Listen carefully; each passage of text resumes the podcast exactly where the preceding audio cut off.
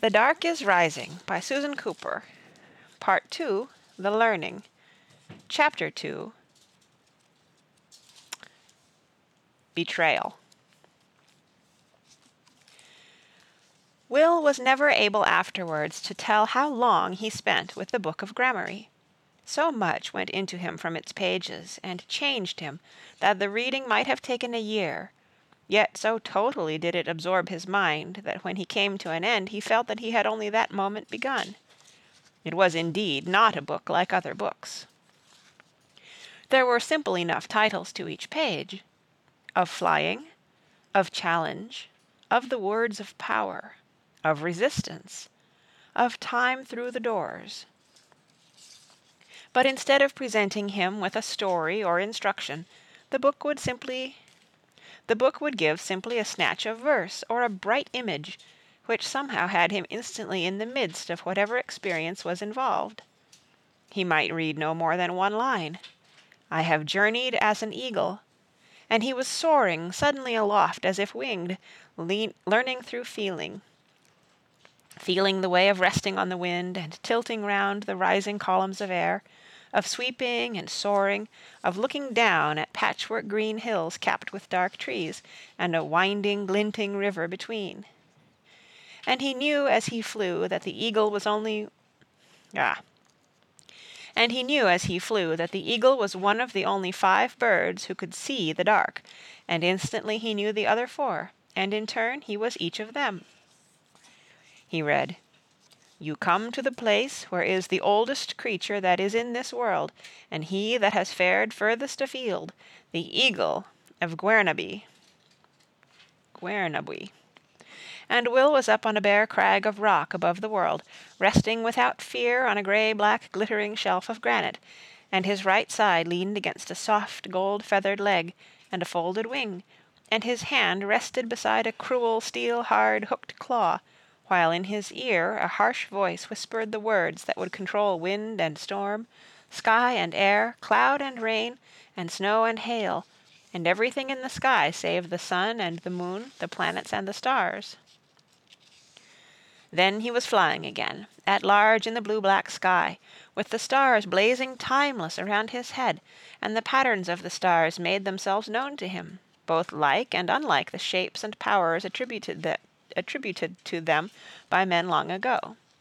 The herdsman passed, nodding, the bright star Arcturus at his knee.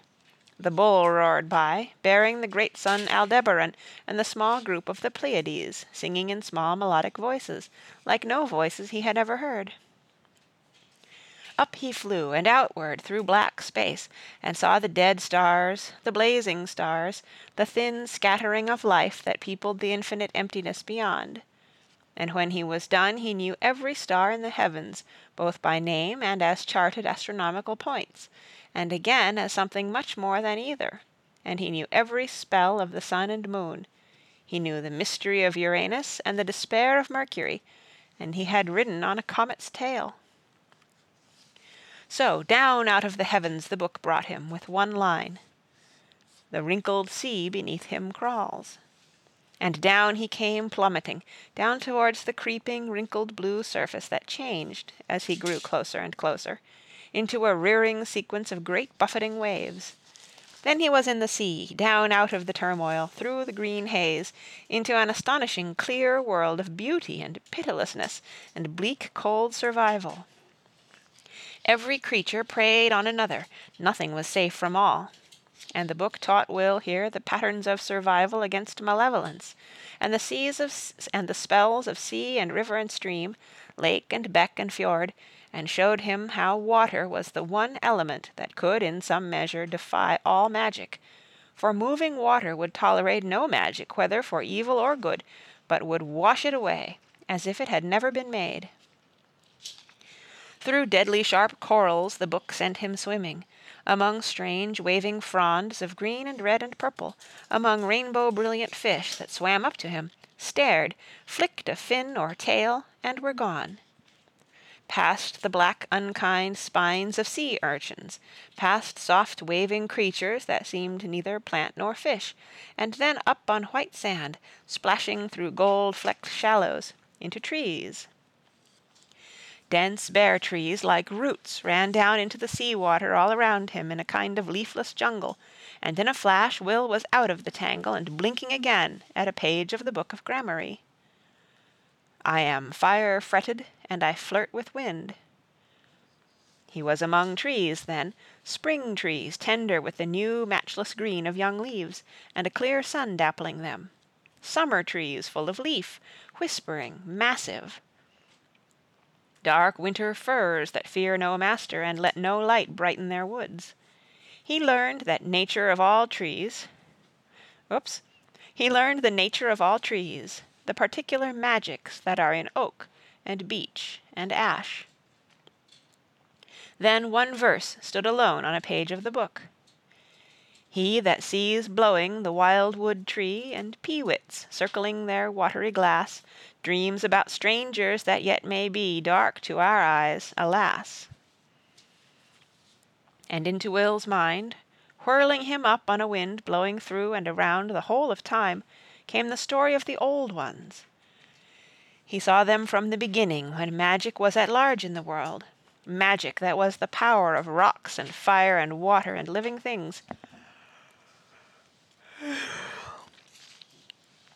So that the first men lived in it and with it, as a fish lives in the water.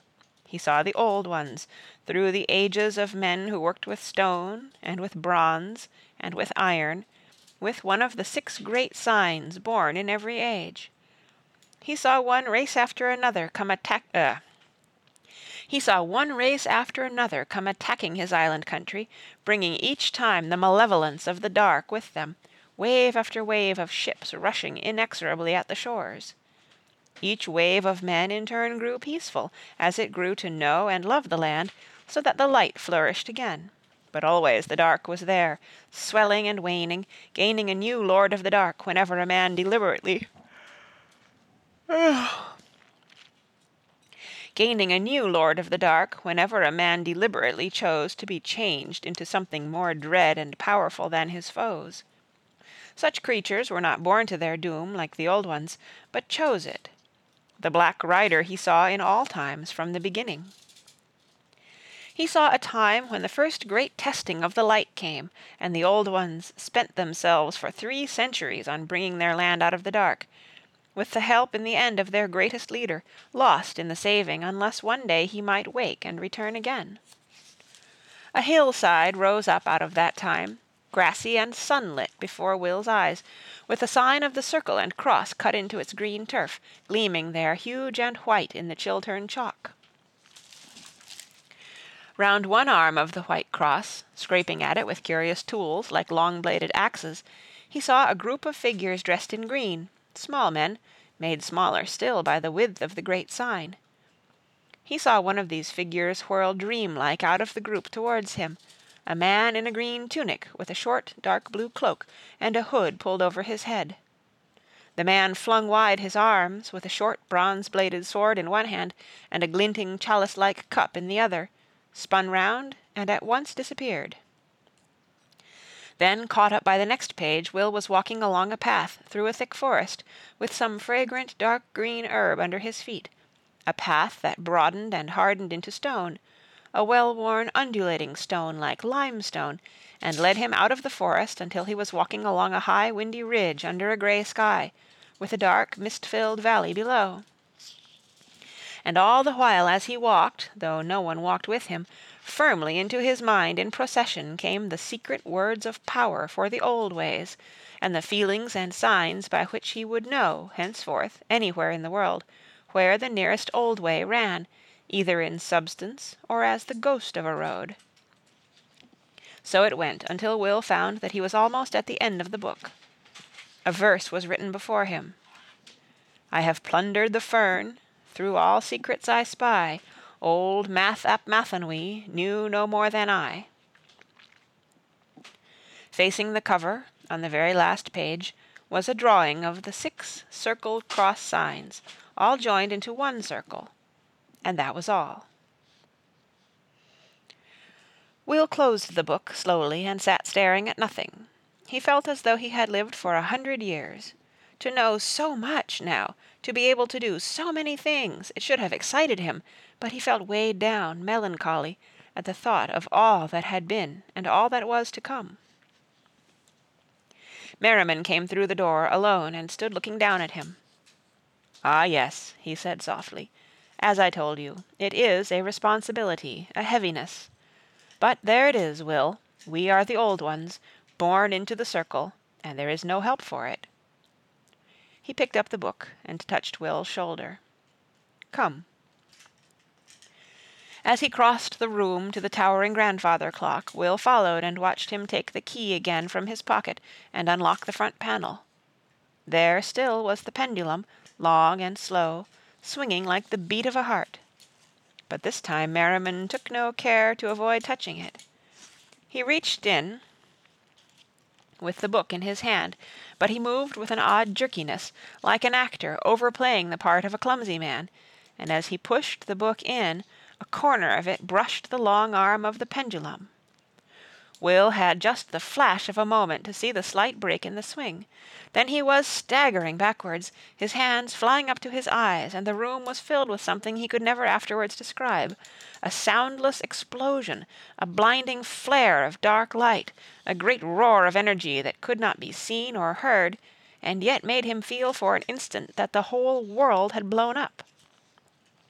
When he took his hands from his face, blinking, he found that he was pressed against the side of the armchair, ten feet from where he had been before.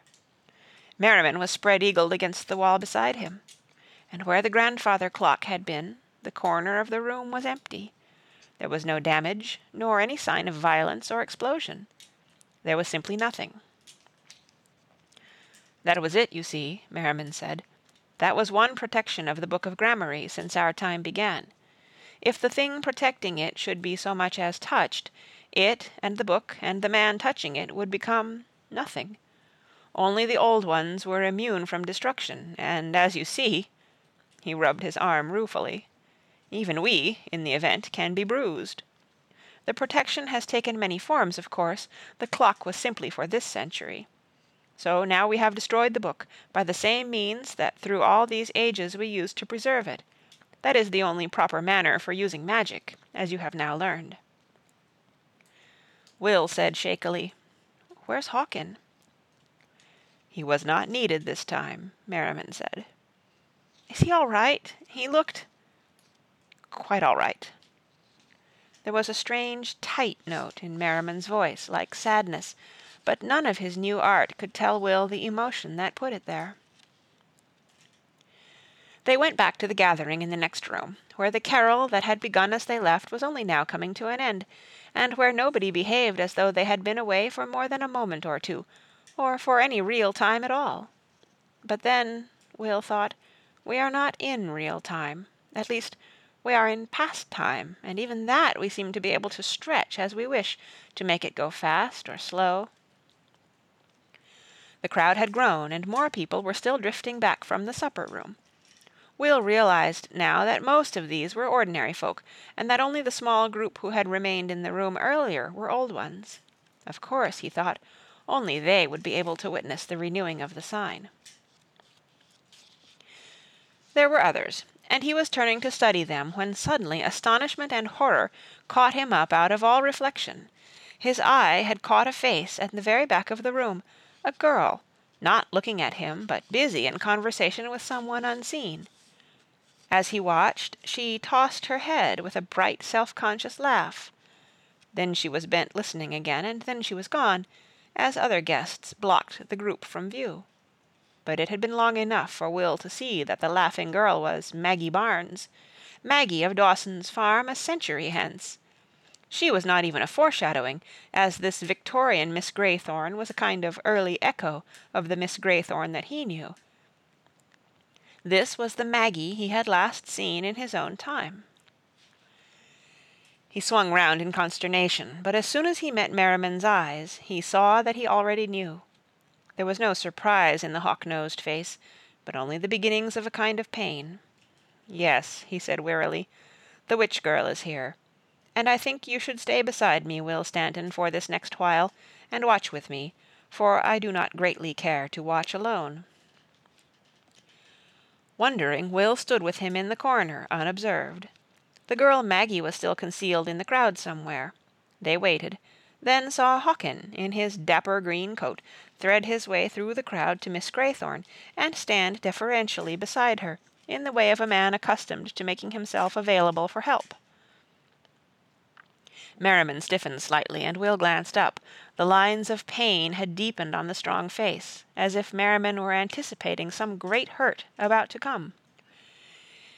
He looked across again at Hawkin, and saw his gay smile flash at something Miss Graythorne had said, showing no sign now of whatever had afflicted him in the library. The small man had a brightness, like a precious stone, that would bring delight to any gloom. Will could see why he was dear to Merriman. But at the same time he had all at once a dreadful rushing conviction of hovering disaster. He said huskily, "Merriman, what is it?" Merriman looked out over the heads of the lively blah. Merriman looked out over the heads at the lively pointed face. He said, without expression, "It is peril, Will, that is to come to us through my doing. Great peril."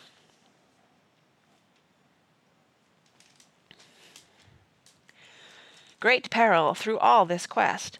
I have made the worst mistake that an old one may make, and the mistake is about to come down on my head full fold. To put more trust in a mortal man than he has the strength to take. That is something that all of us learned never to do centuries ago, long before the book of Gramarye came into my charge. Yet in foolishness I made that mistake, and now there is nothing that we can do to put it right, but only watch and wait for the result. It's Hawkin, isn't it? Something to do with the reason why you brought him here." "The spell of protection for the book," Merriman said painfully, "was in two parts, Will. You saw the first, the protection against men. It was the pendulum, which would destroy them if they were to touch it, but would not destroy me or any old one. But I wove another part into that spell that was a protection against the dark. It set down that I could take the book out past the pendulum only if I were touching Hawkin with my other hand. Whenever the book was taken out for the last old one, in whatever century, Hawkin would have to be brought out of his own time in order to be there. Will said, Wouldn't it have been safer to make an old one part of the spell, not an ordinary man? Ah, no, the whole purpose was to have a man involved. This is a cold battle we are in, Will, and in it we must sometimes do cold things. This spell was woven around me as keeper of the book. The dark cannot destroy me, for I am an old one, but it could perhaps by magic have tricked me into taking out the book. In case that happened, there had to be some way in which the other old ones could stop me before it was too late. They too could not destroy me, to stop me from doing the work of the dark, but a man can be destroyed. If it had come to the worst, and the dark had forced me by magic to take out the book for them, then before I could begin, the light would have killed Hawkin. That would have kept the book safe forever in that case. Whoops. That would have kept the book safe forever, for in that case I could not have worked the spell of release by touching him while taking out the book. And so I should not have been able to reach the book, nor would the dark, nor anyone else. So he risked his life, Will said slowly, watching Hawkin's sprightly walk as he crossed the floor to the musicians. Yes, Merriman said. In our service he was safe from the dark, but his life was in hazard all the same. He agreed because he was my liege man, and proud of it. I wish that I had made sure that he really knew the risk he ran. A double risk, for he might also have been destroyed to-day by me if I had accidentally touched the pendulum. You saw what happened when at the last I did that. You and I, as old ones, were merely shaken, but if Hawkin had been there, under my touch, he would have been killed in a flash, unbodied like the book itself. He must not only be very brave, he must really love you as if he were your son, said Will, to do things like this for you and the light. But still he is only a man, said Merriman, and his voice was rough, and the pain back deep in his face. And he loves as a man, requiring proof of love in return. My mistake was in ignoring the risk that this might be so. And as a result, in this room in the next few minutes, Hawkin will betray me and betray the light, and mould the whole course of your quest, young Will. The shock just now of actually risking his life for me and the book of gramarye was too much for his loyalty. Perhaps you saw his face in the moment when I held his shoulder and took the book from its perilous place. It was only in that moment that Hawkin fully understood that I was prepared to let him die. And now that he has understood it, he will never forgive me for not loving him as much, in his terms, as he has loved me, his lord. And he will turn on us. Merriman pointed across the room. See where it begins. Music struck up brightly, and the guests began forming into couples to dance. One man whom Will had recognized as an old one moved to Miss Graythorne, bowed and offered his arm. All around them couples joined into figures of eight for some dance he did not know.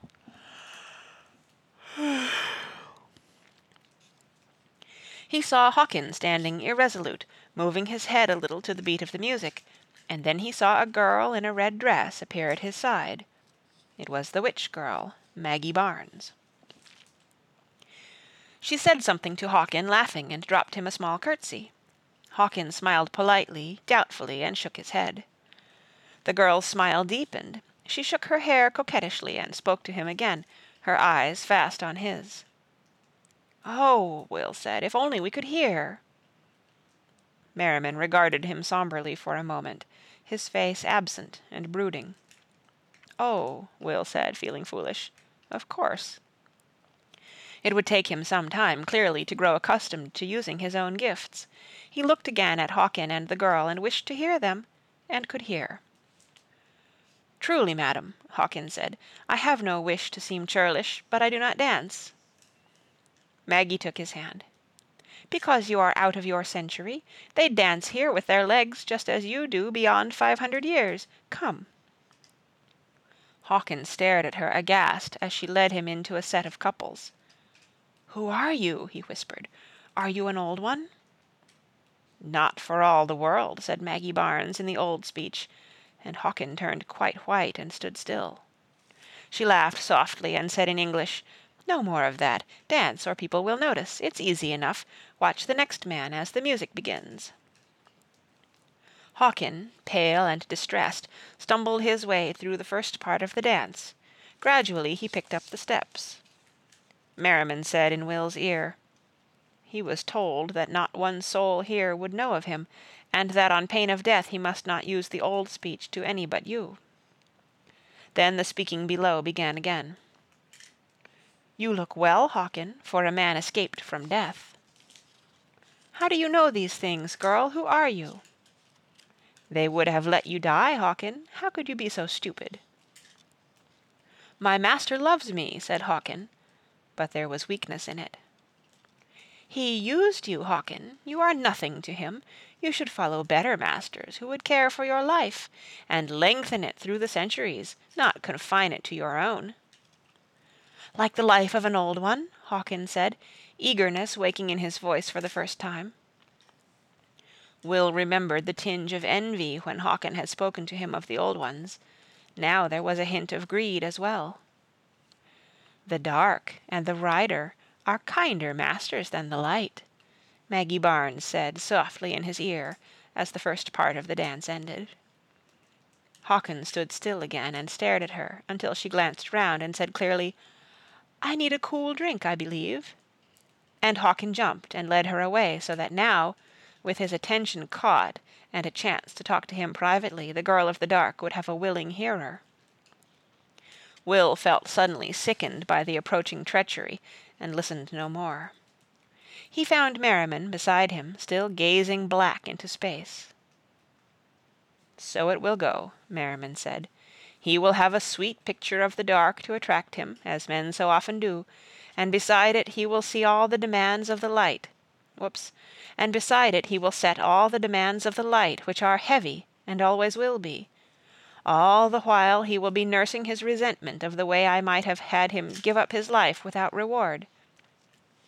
You can be sure the dark makes no sign of demanding any such thing. Yet. Indeed, its lords never risk demanding death, but only offer a black life. Hawkin, he said softly, bleakly, liege man, how can you do what you are going to do? Will felt fear suddenly, and Merriman sensed it. No more of this, he said. It is clear already how it goes. Hawkin now will be a leak in the roof, a tunnel into the cellar. And just as the dark could not touch him when he was my liege man, now that he is liege to the dark, he cannot be destroyed by the light. He will be the dark's ear in our midst, in this house that has been our stronghold. His voice was cold, accepting the inevitable. The pain was gone. Though the witch girl managed to make her way in, she could have accomplished no scrap of magic without being destroyed by the light. But now whenever Hawkin calls them, the dark can attack us here as elsewhere, and the danger will grow with the years. He stood up, fingering his white ruffled cravat. There was a terrible sternness in his fierce carved profile, and the look that for a moment flared out from the lowering brows made Will's blood run thick and slow. It was a judge's face, implacable, condemning.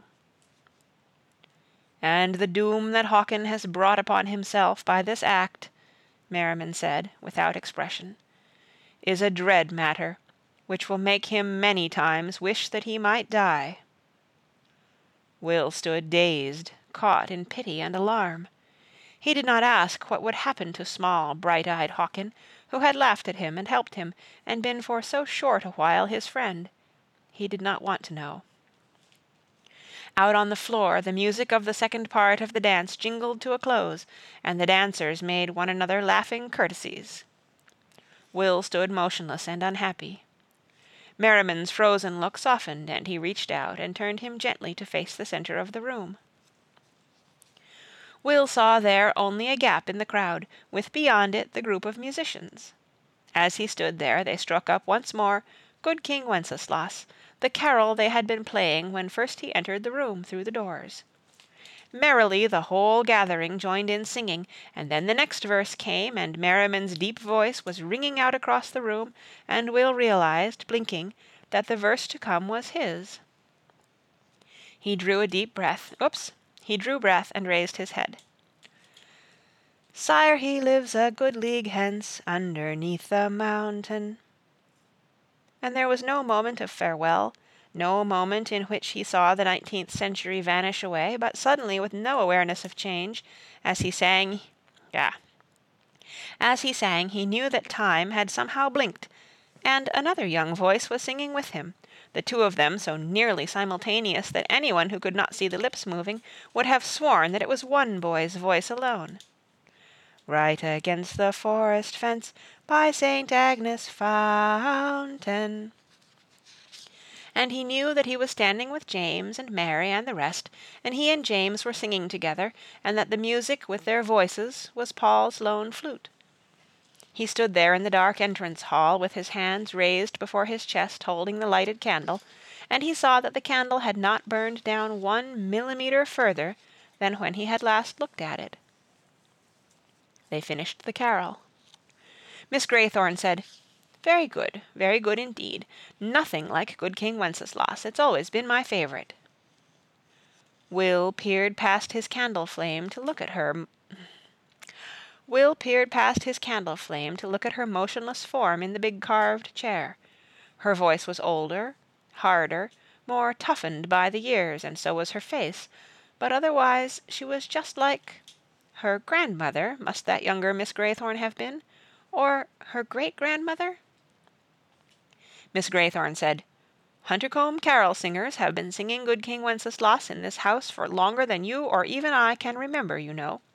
Well now, Paul and Robin and the rest of you, how about a little Christmas punch? The question was traditional, and so was the answer. Well, said Robin gravely, thank you, Miss Graythorne. Perhaps just a little. Even young Will, too, this year, said Paul. He's eleven now, Miss Graythorne, did you know? The housekeeper was coming forward with a tray of glittering glasses, and a great bowl of red brown punch, and nearly every eye in the room was on Merriman, stepping up to fill the glasses. But Will's gaze was held by the strong, suddenly younger eyes of the figure in the high backed chair. "Yes," said Miss Graythorne softly, almost absent mindedly. "I did remember. Will Stanton has had a birthday." She turned to Merriman, who was already moving towards them, and took from him the two glasses in his hands. "A happy birthday to you, Will Stanton, seventh son of a seventh son," said Miss Greythorne, "and success in your every quest." "Thank you, ma'am," said Will, wondering. And they held up their glasses solemnly to one another and drank, just as the Stanton children did for the Christmas toast on the one day of the year when they were all allowed wine at dinner. And that is the end of part one of that chapter. We'll finish the second part tomorrow, I think.